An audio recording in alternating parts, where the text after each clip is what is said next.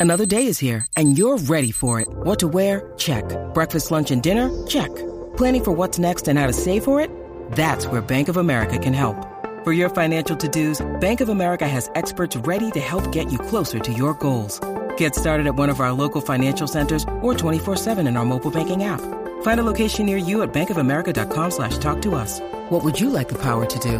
Mobile banking requires downloading the app and is only available for select devices. Message and data rates may apply. Bank of America and a member FDIC. If you're struggling to lose weight, you've probably heard about weight loss medications like Wegovy or Zepbound, and you might be wondering if they're right for you. Meet PlushCare, a leading telehealth provider with doctors who are there for you day and night to partner with you in your weight loss journey. If you qualify, they can safely prescribe you medication from the comfort of your own home. To get started, visit plushcare.com slash weight loss. That's plushcare.com slash weight loss. Plushcare.com slash weight loss. Hey, it's Ryan Reynolds, and I'm here with Keith, co star of my upcoming film, If, only in theaters, May 17th. Do you want to tell people the big news? I'll do. Sign up now and you'll get unlimited for $15 a month and six months of Paramount Plus Essential Plan on us. Mintmobile.com slash switch. Upfront payment of $45 equivalent to $15 per month. Unlimited over 40 gigabytes per month. Face lower speeds. Videos at 480p. Active Mint customers by 531.24 get six months of Paramount Plus Essential Plan. Auto renews after six months. Offer ends May 31st, 2024. Separate Paramount Plus registration required. Terms and conditions apply if rated PG.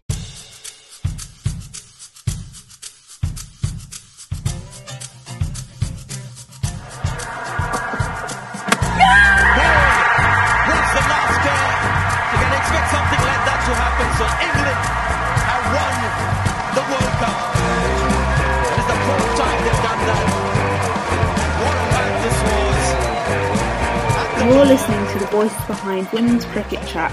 That's Georgie and Alex. Coming up on today's podcast. Hello and welcome back to Women's Cricket Chat with me, Georgie and Alex. And today I am absolutely delighted. We are joined by the OG MJ, the real MJ, and she is the smooth criminal of cricket. We're joined by the wonderful former Australian cricketer, now broadcaster extraordinaire, Mel Jones. Mel, welcome to the podcast. Thank you so much for joining us and getting up early. Well, I, I almost feel like I now have to moonwalk across the screen with the smooth criminal introduction, but I will hold off on that Oh, be good through though, wouldn't sheer it? embarrassment. More, more than anything else.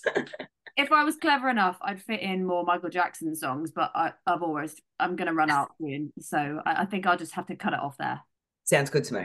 Yeah, there's too much of a good thing. So, um, you're coming off the back of obviously a very busy time. We've just had the WBBL. If we're just going to timestamp this one, and then we're coming into we've got BBL going on, and we were just chatting. You're off to India soon. Very exciting stuff. We'll come to all that soon, but we want to talk about you. So, just to kick things off, where did it all start for you? Oh, where did it start? It's a really good question. I think from the cricket perspective, like just um, very typical Aussie upbringing. So when Christmas holidays come around, school holidays, you typically, you know, what we did, we went to my grandparents' place, which is a small country town called Rutherglen in Victoria. Big backyard, six male cousins. You just played backyard cricket. Time the sun came up to it went down and you got called in for dinner kind of thing. So we would have these fantastic little competitions.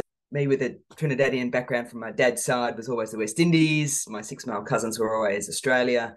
I never got to bat. It was, yeah, it was a long, long summer, but I absolutely loved it. Did you have to do that thing when I played with my older brother? I I never got to bat or bowl. I just fielded, and I felt like I was included in that way. uh, no, I, I definitely got to bowl a lot because um, I think they were a bit fair weather. You know, get a bit hot, get over 40, and they were just like, nah, I'll just bat sort of thing. So um, it's probably why I started off as a bowler when I first came through pathways and state cricket, probably because it's just the amount of overs overs bowled. But yeah, look, it was just fun. And you make up your own rules. It was the best part of backyard cricket. You know, you you hit Pars chrysanthemums, automatic out. You hit Nans chooks, you're out for the summer. You got the spiky bush on the cover drive. You get it in there, you can keep running because it, you know, cut your arms as you're trying to get the ball back and all those sorts of things. Automatic wicket keeper. Uh, Nance sheets are on the clothesline. You had to run in diagonally like Malcolm Marshall. If it was just socks and jocks, you, you know, you could come in nice and straight like Michael Holding. So it was all those kinds of things um, that just made summers really, really fun. And it's really interesting that you mentioned previously when you were playing with your siblings and cousins that some of them would be like West Indies, you'd be Australia. This is a question I've asked a few guests who do kind of have like dual nationality. Did you always plan on playing for Australia or did it ever come into your mind that you would play for another country, or was it always going to be Australia? Well, funnily enough, when you know when I was growing up, we didn't even well, I didn't know there was an Australian women's cricket team, so there was no thought about playing cricket for the Australian women's side. I did stupidly think that I was going to play for the Australian men's team because that's all I could see, kind of thing. So you know, you just think, well, I'm going to be the first girl to you know kick Allan Border out of the middle order, kind of thing. You know, that kind of kind of random, fanciful sort of dreamland kind of space. But when I was yeah, definitely I followed the West Indies. You know, I look like them. There was a point of connection. I've mentioned this on a few podcasts. You know, Melbourne and, and Australia was quite a white country growing up in the 70s and 80s kind of thing. So you sort of gravitate to what you what you look like. Um, and my dad knew a lot of the West Indian guys, so Malcolm Marshall and Joel Garner. So they'd organise tickets when they toured and the like. So I'd go along and, and watch from from that perspective. And dad loved his cricket. Mum, not a sports person at all. My biggest fan and probably one of the, the main reasons why I sort of got to where I am, but um, never really understood cricket. wasn't you know you know you got to go for Australia or anything along those lines. So I don't think I realised it was an Australian women's team probably until I got to, oh, it, I would have been middle high school kind of thing when something sort of, you know, when I started playing club cricket probably. And even then I didn't even think I'd do that. So. Yeah, and you say that it was sort of around high school time. So how did it how did that journey come from just playing in the backyard to then sort of realizing that there was this possibility of you being able to go further with it? Were you pursuing other sports or something at the time, or was it just like, right, actually, yeah, it is there. I'm going to chase it. I don't want to. Yeah, um, javelin. I, I, I played all sports. Yeah, so I was I was in athletics. I did a lot of um, athletics, uh, sort of probably jack of all trades, master of none. Was probably getting shunted a bit more towards heptathlon kind of thing. Um, played basketball. Would try. I tried trampolining. I did gymnastics. I did a whole range of sports. Back to my mum, taking me everywhere. Saying after I'd say, "Oh, I'm trying this, mum," and she'd go, "Okay, okay, dear, off we go." But it was. I think it was just a bit of fate. I went to a, a high school that had a geography teacher who loved his cricket um, and we happened to have a couple of other girls that loved it as well. So he got a team together. As it all sort of transpire, John Handscomb is the dad of Peter Handscomb, who plays who played cricket for Australia. So and and I became a sports agent way down the track. Our sports management company actually managed Pete for a while as well. So it was this kind of full loop circle with my geography teacher getting me into cricket and then me helping Pete down the track as well. So he and our PE teacher were fantastic. And so they got a schoolgirls team together, and then they realised when a couple of us, you know, were pretty keen, they went out and sourced out some local women's cricket clubs, and we went down and played there. So if I didn't go to Elwood High, I went to another high school, I could be playing basketball or athletics or something completely different. Not trampolining. I kept missing the trampoline. That was never going to be pretty. And having played all those sports, do you think it kind of helped you become a better cricketer, a better batter? Because it's something we asked Bryony Smith because she she played a lot of tennis and badminton and she said it's really helped with her stroke making and stuff like that. So i'm just curious to know if playing other sports is beneficial to cricketers. 100% not just cricketers any any um sports person i think. I, I look at excuse me um particularly um, and I mentioned like I joke about trampolining, but the gymnastic side of things I think helped so much with with my fielding and just sort of body awareness, being able to you know dive and protect your body in different sort of roles and things like that, whether it's you know circle or outer circle kind of stuff. I definitely helped think there. I think for for basketball, sort of just that tactical and reading play kind of thing. I know it doesn't happen as much in cricket, but your your mind's just working in a different kind of headspace and peripheral space sort of thing. So I think yeah, every sport you can pretty much pick up. I think you could make a, a touch point back to the sport that you eventually end up doing. Athletics is great just for you know your basic fundamental motor skills of you know running, jumping, hopping, skipping, all those sorts of things. So yeah, so I, I very big person in encouraging you know young kids to play as many sports as possible for as long as possible as well, um, just to give them that broad scope. So basically, you and Suzie Bates together could start the cricketers basketball team and actually get some really good. yeah, I never said I was good at basketball. I just said I played it. So it was, you know, I'd, it's one I'd step further than most of us. People tell me to play it because I'm small, and I'm like, mm, well, maybe. Yeah, but, um, I'd go away for our um, university team. I think they just liked having me around, so they'd they'd spread the rumor that at um, University Australian Champs that I was the American import, and I'd just sit on the bench because I was never needed because we had a really good basketball team. Um, until one day when there was an injury, a couple of people fouled out, and the coach is looking at me going, you know, shit, we're gonna have to put her on the court. and within the space of about three minutes, I'd fouled twice, travelled, and scored for the opposition. So they went, get off, you know. So you know what? As debuts go, it's one to remember, and that slides us nicely into cricket international debuts. So it was pretty cool that when you got to make an international debut, obviously that's incredible being called up for that one. I think I read somewhere that you said you were stuffing your face with a prawn cocktail when your name was read out as part of the Australian. Good research. um, I mean, we all love a prawn cocktail, but what was it like to get that call up and then to have to sort of chug down the prawn cocktail and chug down yeah.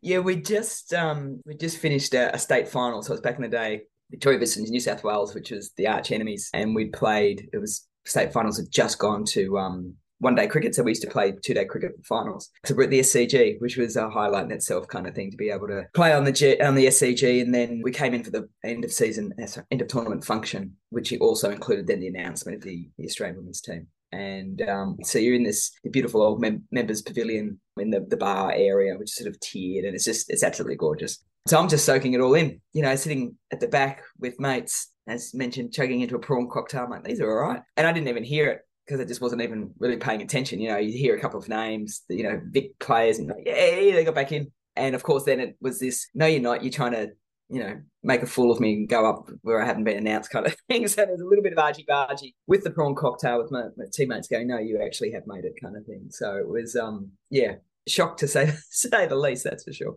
Yeah, well, then you back that one up with a century on debut. Can you remember it, or because I sometimes we speak to people and they say their international debut was kind of just a blur, and they sort of have to look back on it to remember what it was like. What was that like for you, and then to score a century on debut?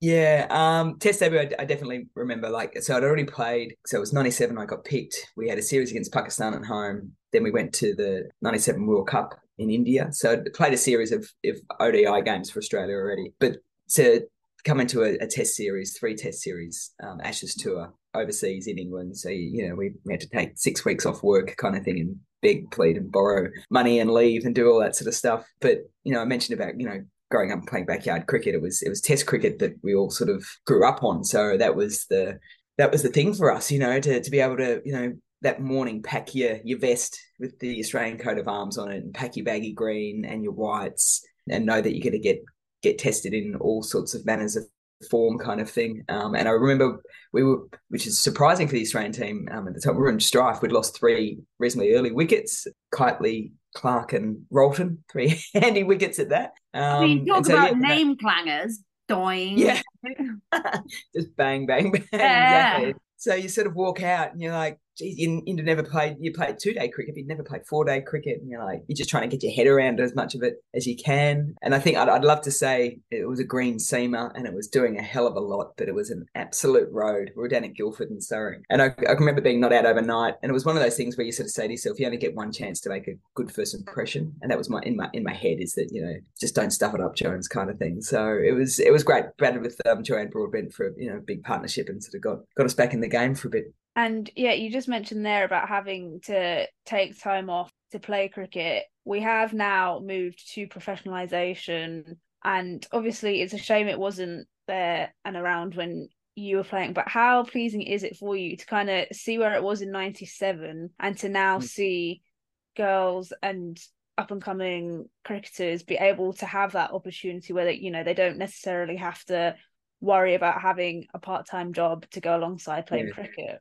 Oh, it's brilliant. Like I, I pinch myself daily, pretty much, just in what I'm doing for work, what I'm seeing within just the women's sports space more broadly, but specifically for women's cricket. And you know, people often ask me, "Would you would you change it?" And I, I, I wouldn't, because I think for when I look back at that cohort of women that I played with, they've all now got massive touch points in the game because they have an understanding of where this game's come from, and making sure that people are cognizant of that and recognize that the history i think is really really important that we don't forget that and so, you know, you've got your Belinda Clarks who worked for Cricket Australia for so, for so long, but has now got her own leadership playground company. Lisa Keightley is, you know, has coached both the Australian women's cricket team and the, and the English women's cricket team. Julie Price is in there. Chris Matthews has just retired, uh, resigned as the um, CEO of the WACA in Western Australia. So these women that we all sort of played with have stayed within the game and now have, have found um, professional working careers within the game. And I think that's been uh, a real big part of helping that transition period of going from purely amateur to, to full time professional. So yeah, super super proud of of the sport and the and the women in and around it that have sort of you know left their mark in it as well.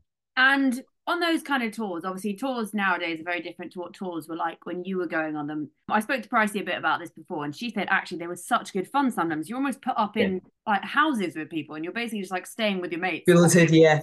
like in a hotel, everything done for you. What was that like? Because it sounds actually like really good fun it was like I just thinking about a few moments then, you know, and it just brings a smile to your face because it was it was almost like everyone has a gap year or, or what have you, or they travel for a little bit and you're backpacking. It was like that, but in a professional sporting sense kind of thing. So yeah, we the island uh, section of that Ashes tour, we got billeted out. So we were we were known as the Dog House. Karen Rolton, Lisa Keightley, Julia Price, and myself because the house had a dog. You know, then there was the cat house, and they had a cat and all that sort of stuff. So you just you know, and you'd, you'd arrive at the airport, and it was like you were back at back in high school on a school camp and you're sort of standing there waiting to go you know which family's ours kind of kind of thing. It was you know at breakfast time because you didn't you didn't get paid you'd get a per diem but the per diems wouldn't cover all the things that you needed, just functionality stuff like laundry and things. So at breakfast, you'd have breakfast and then you'd take out your little napkin and you'd put a couple of rolls and a couple of little jam things in and you'd sort of wrap them up a little bit so you could have a bit of lunch on the road so that you could use a bit of your money then for laundry because, you know, three pound a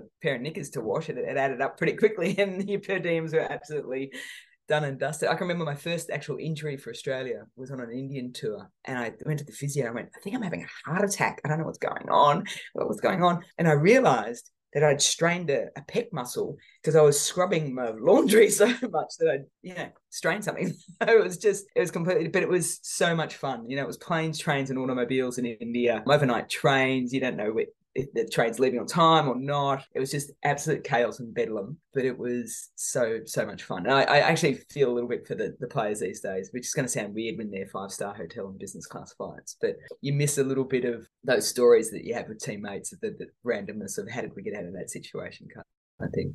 I mean, that is like crazy to think about, like in terms of modern day, because obviously, like George said, you just stay in a hotel and everything's basically done for you. But I kind of wanted to know throughout your career, you've been able to travel to so many amazing places. What have been some of the highlights of some of the places you've been to?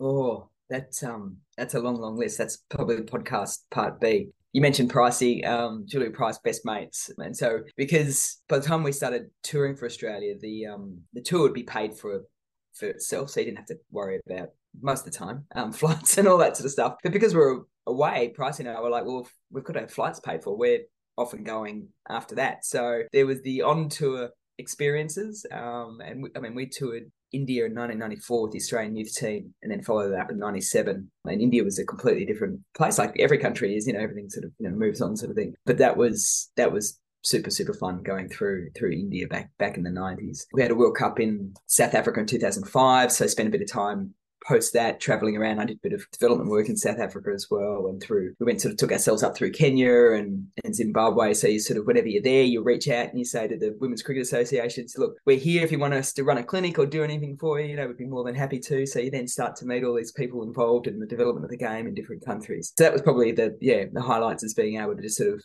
get away from the actual professional side of, of playing the sport and, and people involved in that space and actually getting out and meeting the people that are purely passionate and uh, love the, the game as much as you do from a grassroots level. And those are the highlights sort of off the field. I mean, we could go on for hours with one thing and another, but uh, we'll swipe it back into the cricket side thing. What would you say have been the highlight, were the highlights of your playing career? I mean, it's quite hard to pick between sort of World Cups, Ashes, and just all of those kind of things. What would you say was the highlight of your playing?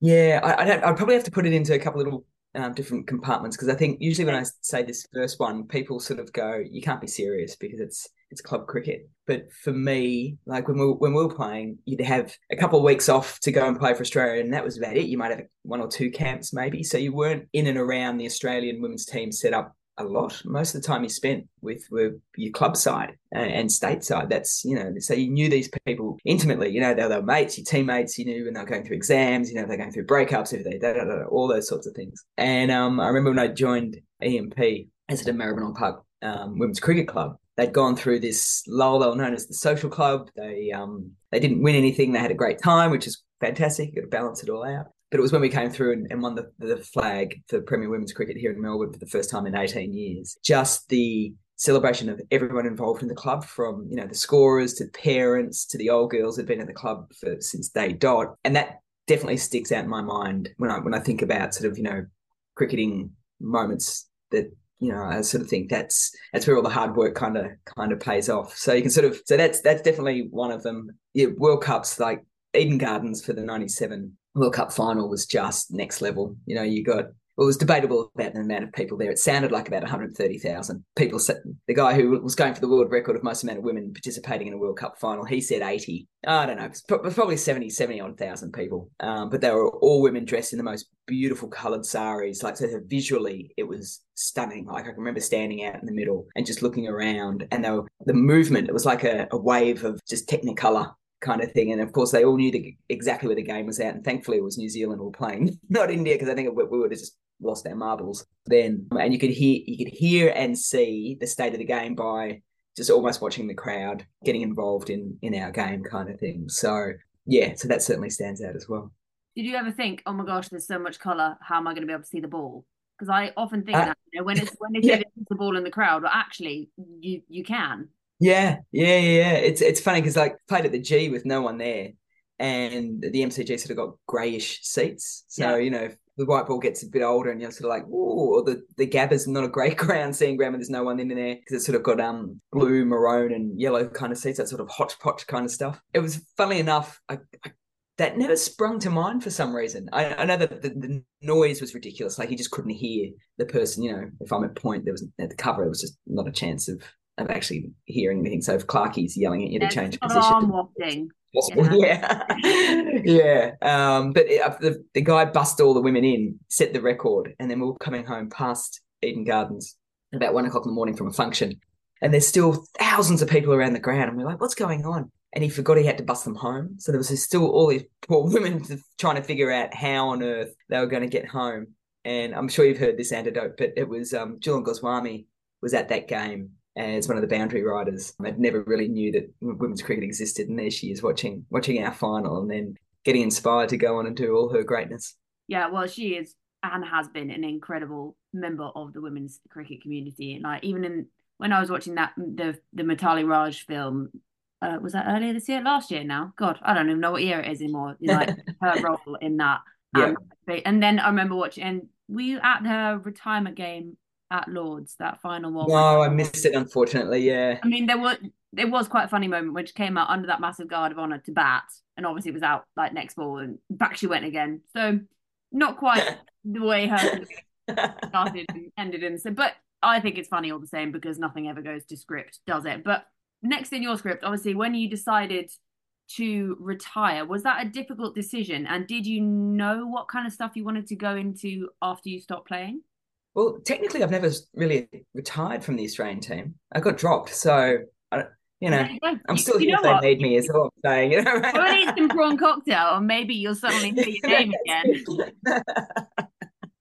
That's it. Um, so yeah, 2005 World Cup was my last Aussie game, and then I played state cricket for for a number of years, and then you sort of you sort of know I'd, I'd, actually retired from playing for Victoria, which is my state club, uh, state side for all my career, and then um, David Boon randomly rang me up and asked if I'd play for Tassie, and they were just starting starting back their their stateside. And it's sort of hard, hard to say no to David Boon. So that's when Julia Price and I went down and played. I played one season down there and then just knew the, the body wasn't holding up the way I would like it to, but also time commitment when you're still working full time and you're trying to trying to progress a career in something else. Um, so it was sort of that balance of can I give everything that I want to be able to give to state cricket? So it was a reasonably easy decision for me to say no, that's that's it for me.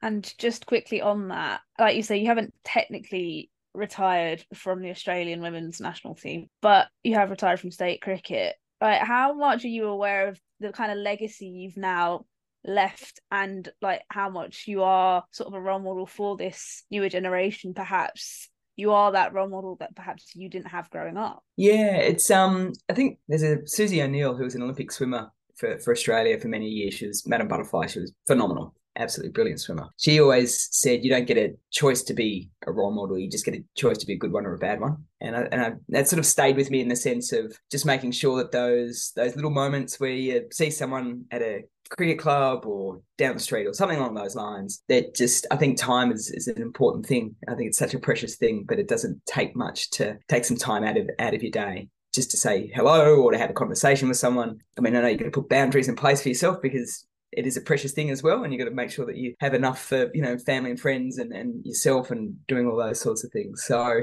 i don't think you're conscious of it too much well we certainly weren't because it wasn't the big sort of element of television and broadcast around when we were playing. You just sort of get in there and do you do. Um, I think it's probably a lot more evident these days for the players now, and even for myself being being in the media that um, you know you're you're everywhere a lot of the time because of because of TV. So there is there's um, yeah, I put a lot of importance on it and relevance to it, and I think it's just just important that you know I think first, first and foremost you want people to see that you're absolutely enjoying your work and your career and and yeah that there's a there's a pathway I guess for for anyone coming into the game whether it doesn't matter their their background their gender or what have you that um, there's a space for them in cricket which is nice. Yeah, and I wanted to touch on that one. So obviously you are prominent in the media, having been a player as well, but how important is it for you as a person of color to that you are there and you are that role model? You know we say it so often that see it to be it. But it the reason we say it so often is because it's true. And how important is that for you to show you know there is that space like the likes of you and ebony and michael holding you know all spoken out really openly about you know we've all seen the racism in cricket and how that space is there for people of color as well. And it's just as important that they can see that too. Yeah, yeah, it is. Um, and as much as it's it was pretty tough, you know, a couple of years ago, uh, post the George Floyd position, and we were sort of in COVID times as well. So there was Melbourne was like Melbourne probably had one of the worst lockdown laws going around um, at that stage. Um, it was really, really quite a tough time because what it does when something like that goes so big, and we're just talking about, you know, protecting your time, is that it it hits your energy levels a lot because people always go to those people. You, mentioned to to the people that probably had to be the face of it for such a long time in, in Ebbs and Mikey, and that's that's draining, and it can it can be actually quite detrimental to to mental health, to physical health, and all those sorts of things. So I think there was a big lesson learned in just trying to protect yourself and, and set boundaries. But you know you have to have those conversations as well to ensure that people aren't feeling people feel as if they can actually come to you and ask and ask the tough questions or the awkward question or those sort of you know those ones where they go i don't know who else to ask kind of thing.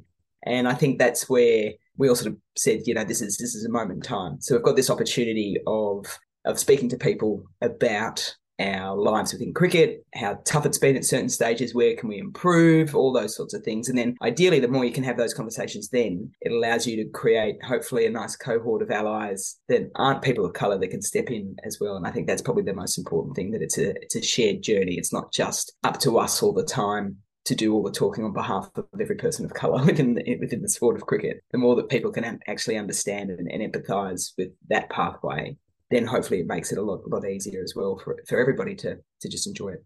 And I guess it's about that education side of it as well. You know, like you say, don't just go to the people of color just to ask them that everyone needs to learn and be able to talk openly about it because that's when you do break down these barriers rather than just someone being almost being like, I know that they're going to phone me up at this point. You know, you even as a woman, sometimes you're like, I know someone's yeah. going to phone me up because I'm a woman because they're talking about sex. Yeah. Look, my phone's ringing. I bet you're talking about sexism again, and you almost like, can we just talk about the cricket rather than the fact that yeah, woman? yeah, exactly. And you know, it's it's something that we're we still don't have right. Like um, the ICEC report com- comes out 12 months ago, and it was pretty, um, yeah, I think it was shocking to some, but it's, you know, to people who have been in the game for so long, who, you know, who have seen the game from basically an outsider looking, trying to get in, it, it wasn't shocking. That's just the reality of where the, the sport's currently at, kind of thing. So, but what the report does, it just opens up some more eyes and allows people, if they want to step into that space, to to actually ask, how can we be better?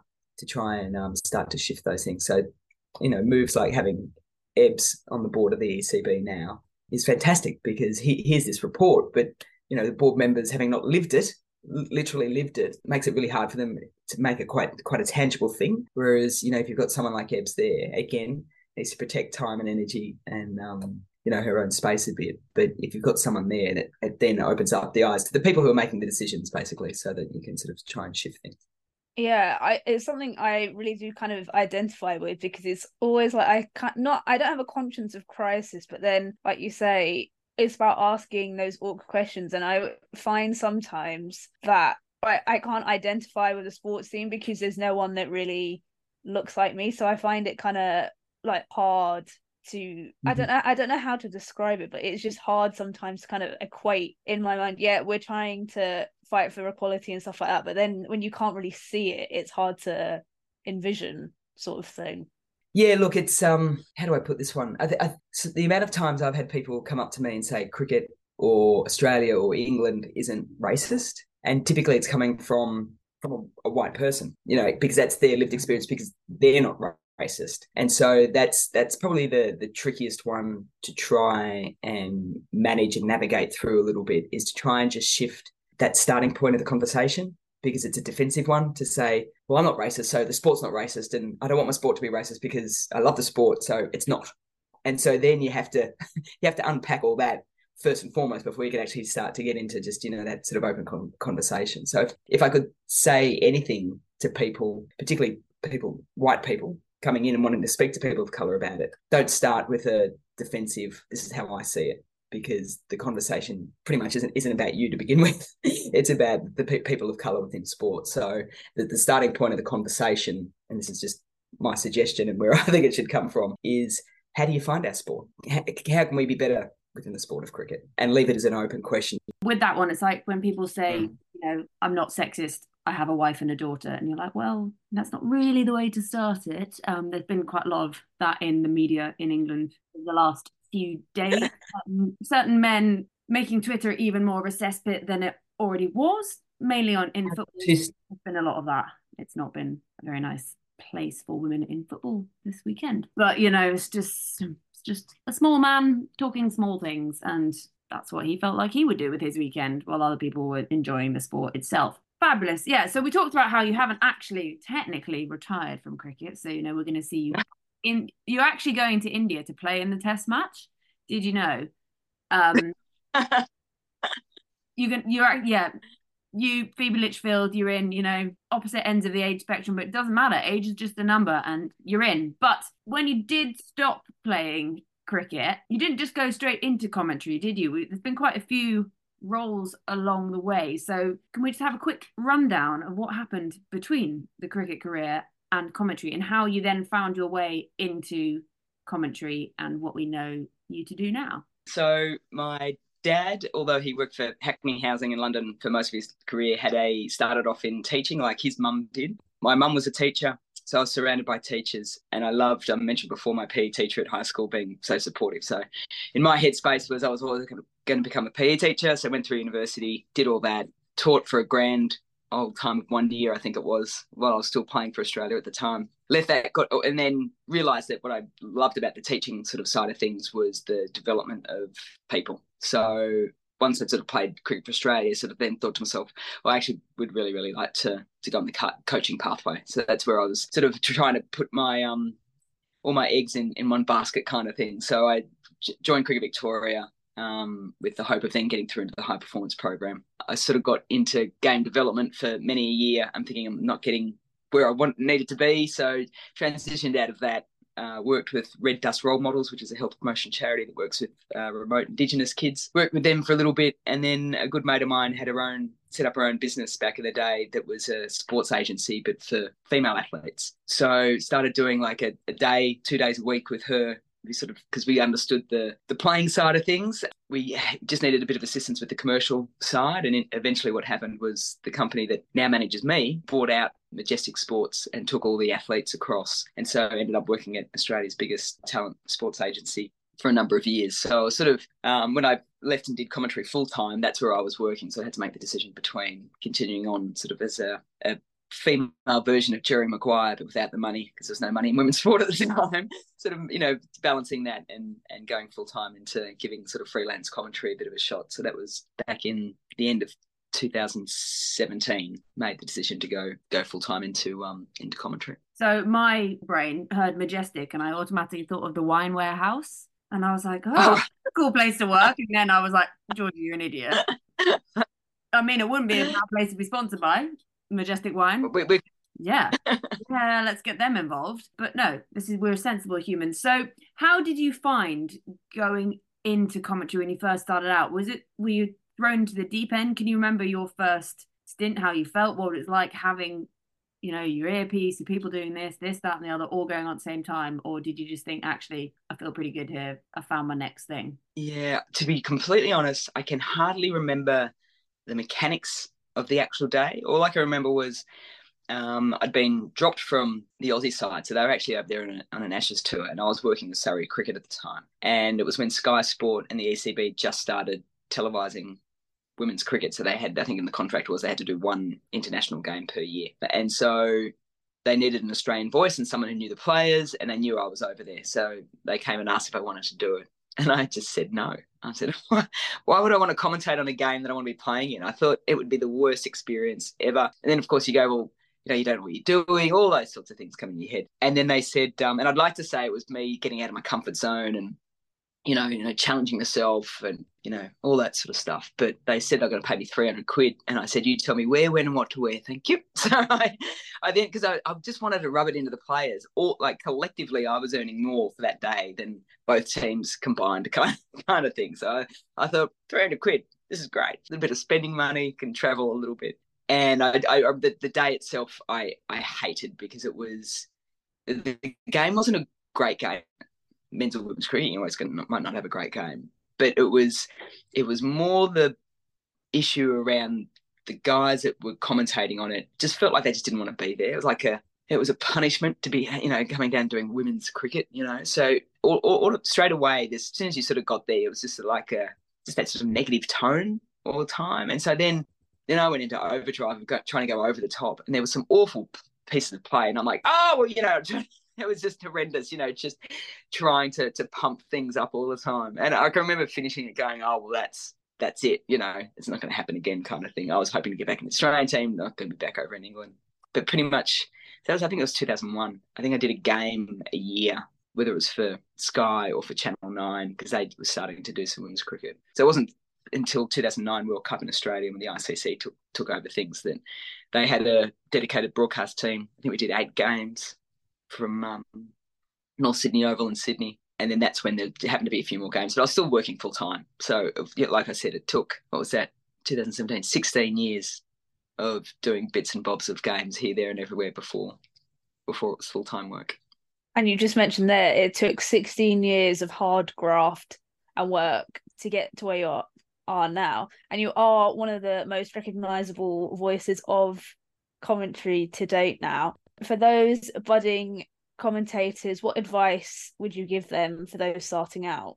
Oh, that's a good, question because you can go a number a number of different ways here, isn't it? I think the, the beauty of starting out these days is that there is so much cricket content to be covered. So what I would say is don't go too big too early. The, the, the beauty of when I was sort of coming through, I can remember doing a, a 50 over game up in um, Mackay and Toowoomba. So it was the Australian men's A team playing India A and South Africa A. And I was the only commentator. So I was doing days of 100 overs by myself. And it was uh, it was horrendous in a way because you're like absolutely burnt by about the 20th over. But what it allowed you to do, because people just knew it was you, they, they'd you know you could just grab anyone for an interview you um you could sort of just practice things a little bit it was i think getting yourselves in and, and starting at base level with whether it's club cricket or you know little live stream games do all that understand the mechanics of commentary and the disciplines of it and all those sorts of things which you can ask other people about but just get in there and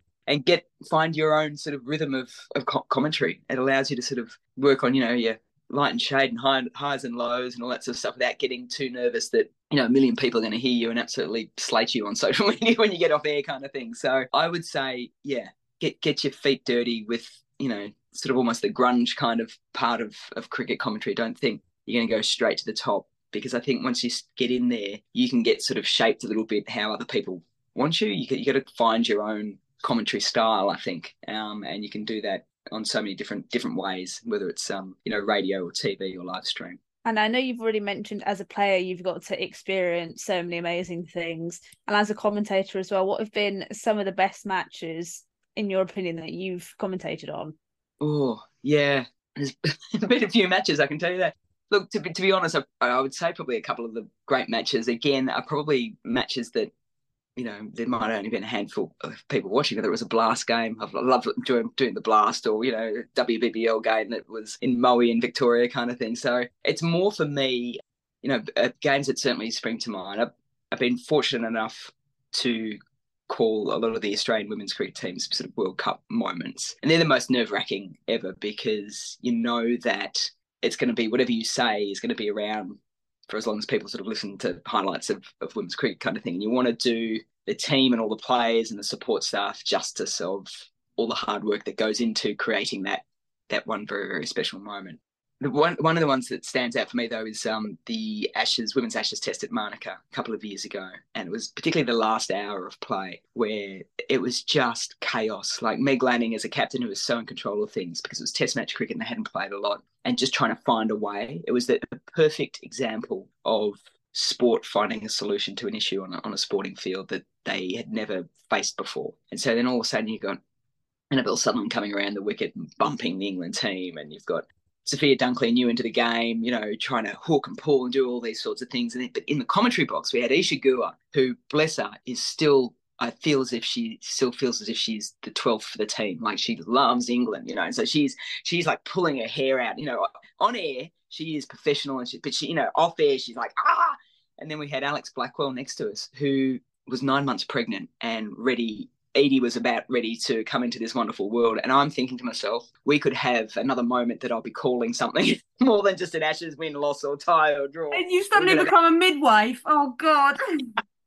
and it was just, I look back on that and it was just, you know, and that's where you sort of go, this is the the shift in cricket, isn't it? I mean, Richie Benaud would never have been in a commentary box with a woman who was about to give birth. You know, you're like, ah, and you're just sitting across going, two legends of the game and Alex Blackwell and Isa Guha now in the commentary box, absolutely nailing the call of this magnificent test match, but with all this other chaos going going on around it, which is a typical female chaos kind of piece with a, with a pregnant woman. It was just yeah, it was brilliant. That's where you sort of go, this is where you, you love the sport, isn't it? That um it's it's changed so much.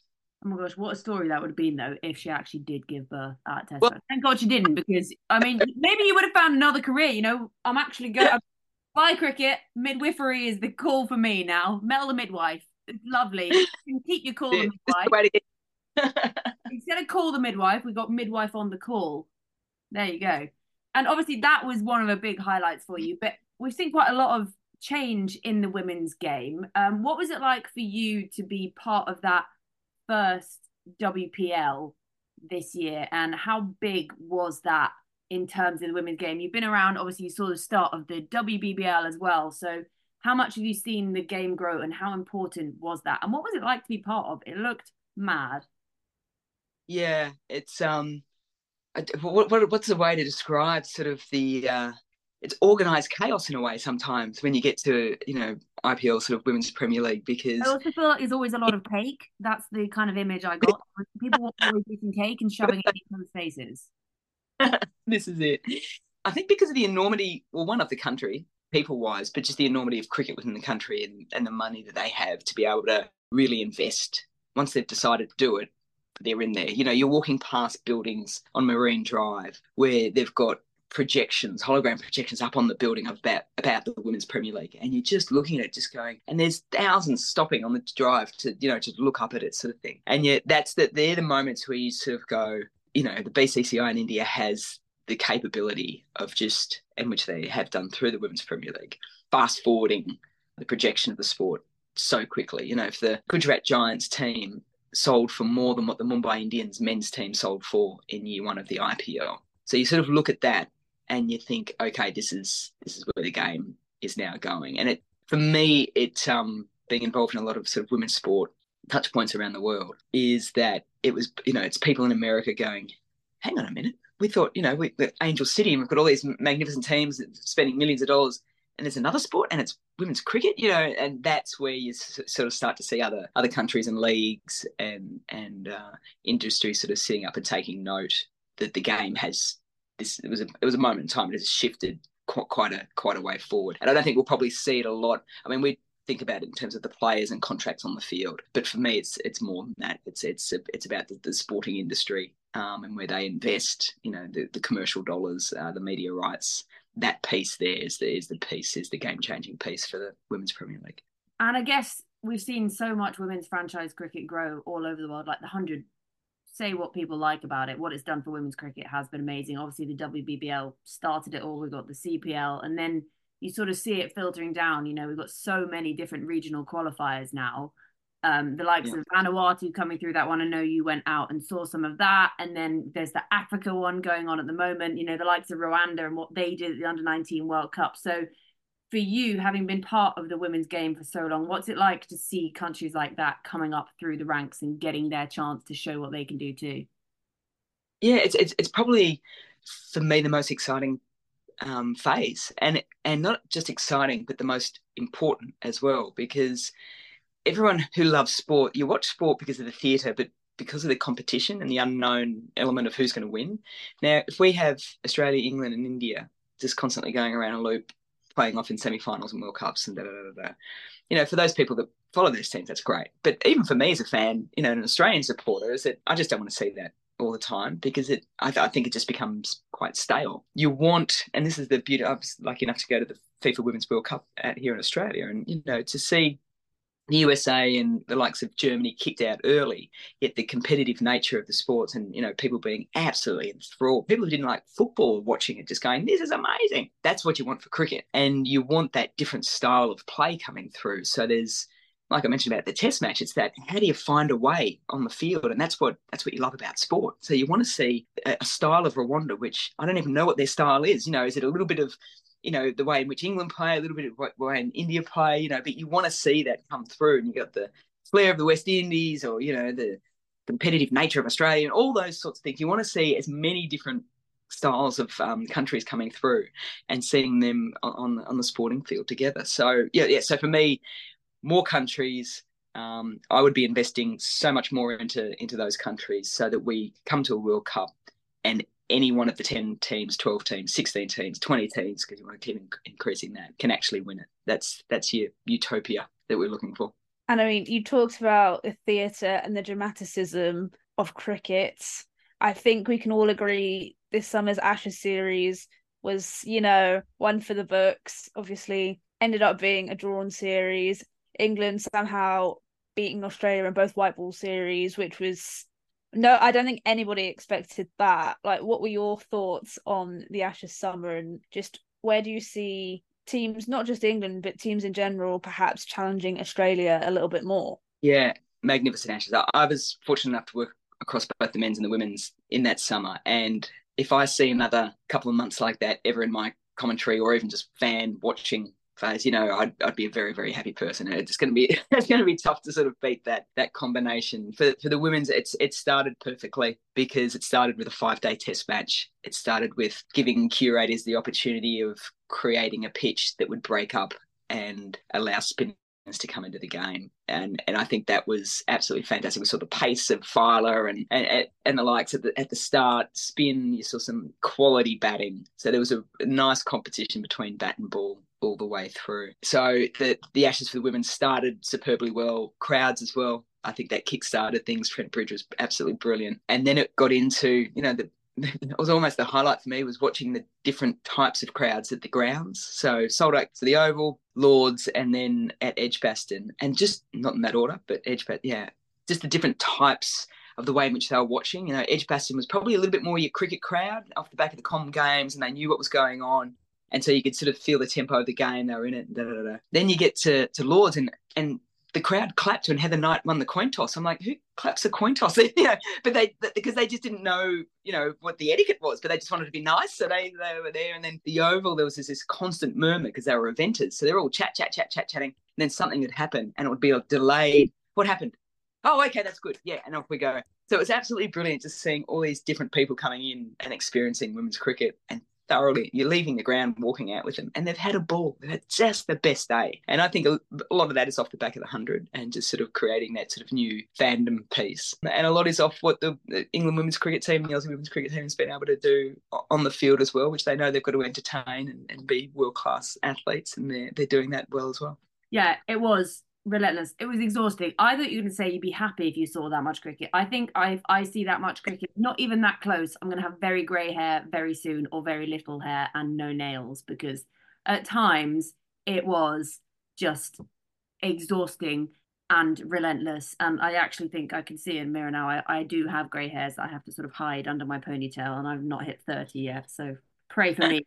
pray for me. Anyway, for you, obviously, you were involved in both sides in both um, men's and women's ashes and it is you know you're on the road so much. How do you sort of wind down and is it quite hard sometimes? You just think oh god i actually i am exhausted. Sometimes i just want to go home put my slippers on and watch home and away.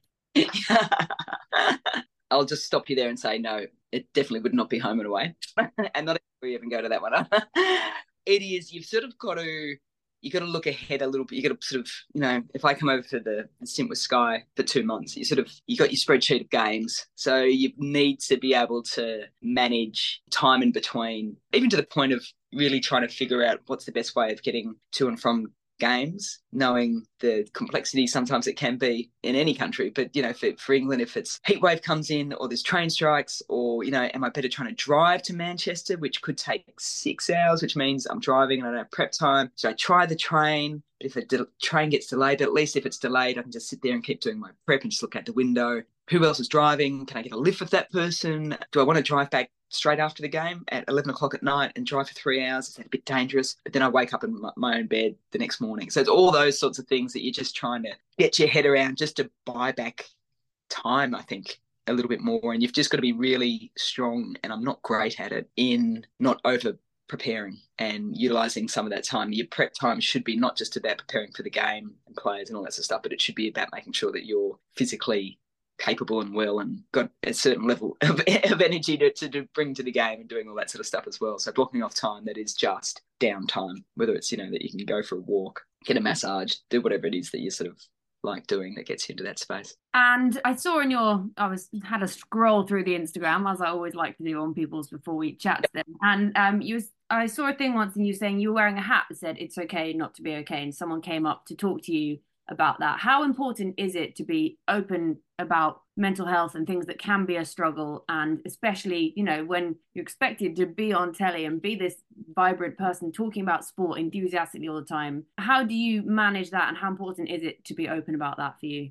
Yeah, vitally important. And it's an interesting one because we, we, we talked about it before in terms of racism in the game and people coming to me all the time to find out, you know, to have the conversations. And you want to have a wonderful cohort of allies to be able to protect you a little bit from the time and energy, but to have a broad group of people to be able to speak about it. And so, from the mental health perspective, that's that's my place to be a, a strong ally. I am very, very thankful that personally I've never had any mental health issues but I am I have very close family friends that have, um, and I see their their daily struggles at times, and it's it can be exceptionally tough. And so for me, it's an opportunity to utilize my platform and capabilities to be able to talk about it from a hopefully from a, a strong supporter and you know someone who, who's there for them to try and you know elevate the the issues have have just you know respectful conversations about it and sort of break down the stigma in and around it as well um, I think that's probably one of the one of the most important things. But that that moment when the woman came up, I was on the phone to my mum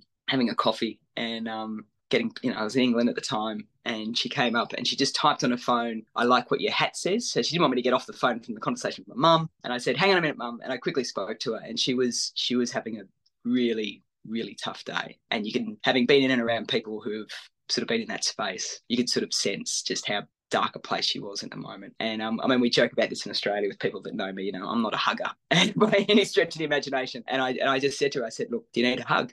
And she just said yes. So here we are, two strangers. Gave, we gave each other a hug. Mum's listening to the whole conversation at this stage. Mum knows when to, to pipe down, and and I just said, just you just hang in there. The tide will turn, and you'll come out of it. And, and she rode off on a bike, and oh, I'll never see her again, kind of thing. But you sort of know that hopefully, like I said, you know, you're going to try and be an ally and, and step into these situations sometimes. I find that also situations like that, the most important thing is to have the people around you. There's quite a lot of good, fun characters sort of in the commentary boxes here, there, and everywhere. How much do you enjoy sort of when you get to come over to England and the, it's like the gang's back together? What's that like? And what's the kind of what's it like being part of you know Sky or you join up with Ali Mitchell, you join up with Isa, you see Ebony, and you're like, right, gang's all here, let's go. Yeah. Oh, look, I've probably mentioned it far too many times, but I do. I, I, pinch myself daily on the life that I lead and the job that I have and the and the people around me, kind of thing. So to, to come over for those couple of months a year with Sky, who are a fantastic um, broadcaster to work with, is is fantastic because you catch you're not just catching up with work colleagues, you're catching up with you know really good mates. And so to do that, to have good mates in and around your your work life, and not constantly because you know there's last year Ebs and Isa probably saw twice each kind of thing, you know, bar a quick pass in the in the mini box kind of thing. So it can get quite quite manic, but you know you know they're close and they're and they're close fire sort of thing. It is it is a hoot, and yeah, I think that's probably one of the biggest challenges is particularly when you're on air with them, not to get too familiar and not you know not that you'd ever say something that you're going to regret or you know what happens on tour stays on tour kind of thing. But um, I, I certainly I'm very mindful of you know that people are listening in and it shouldn't just be people listening into our little personal conversations is about a game, but that they're very, very close friends. And particularly on, we've just talked about the schedule and how manic it can be. It's not, it's so nice to know that, you know, post a game that you can sit down at dinner and just dump whatever's going on in your life and know that you're in a really safe space and you can yeah recharge that way very quickly for the next day which is nice final one from me having witnessed so much great cricket, either playing or commentating. Where do you see, or where do you hope that the game, the women's game, will be in the next couple of years? Yeah, I mentioned a little bit, touched on it a bit before. My concern would be about the the gap between probably you know those sort of top three, four nations getting bigger and not pulling the other nations along with us. I, I I'm very strong in my beliefs that as much as you know you you invest in your, your own country to be the very best they can be. It, it, it's no point if you're not playing quality competition all the time. So I, I, I very, I'd be very, very fervent in my um in my approach to say let's have a collective collaborative approach to where we want the game the women's game to go and i think that means that we need to to look across and down a little bit more with all the other nations playing and uplift them as much as we possibly can well, I think that sort of rounds it all up quite nice. It's been absolutely amazing to have you with us, Mel. Thank you so much. I know you're a very busy human and you've had to listen to us as well for the last hour and a bit. To round it up, it has been an absolute thriller to come back to the Michael Jackson. And we really are very grateful for you for coming on. It's been amazing to hear about everything. We love watching you catching up. I sometimes see you in passing in a commentary box. We wave and we go. Maybe one day we'll all actually get to sit down in the same yeah. Thank you so much. It's been amazing to hear about everything that got you into cricket, what you do, and I can't wait to see what comes next for the world of women's cricket. Thank you so much, guys. Um, and look, can I flip it around a little bit here? I, this is the best part about my job is is working with amazing people, but amazing people are doing fantastic work as well. So to you guys, just keep going. It's absolutely brilliant to have so many different voices in the game to, who see things differently, who report on it differently, because that brings more, more and more new fans into the game as well. So you're doing superb work. Keep going. And to all our listeners, if you want to keep up to date with everything that we're doing, you can follow us on Twitter and TikTok at W Cricket Chat, on Instagram at Women's Cricket Chat, and if you want to give us a like on Facebook, we are Women's Cricket Chat. If you'd like to give our personal Twitters a follow, then it's at Georgia Heath 27 and I'm at Alex Pereira. This has been Women's Cricket Chat. Tune in next time.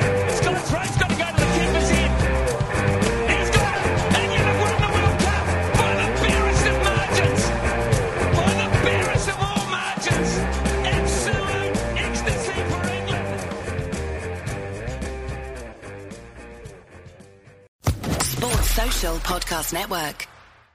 Hello, it is Ryan, and we could all use an extra bright spot in our day, couldn't we? Just to make up for things like sitting in traffic, doing the dishes, counting your steps, you know, all the mundane stuff. That is why I'm such a big fan of Chumba Casino. Chumba Casino has all your favorite social casino style games that you can play for free anytime, anywhere with daily bonuses. That should brighten your day a little.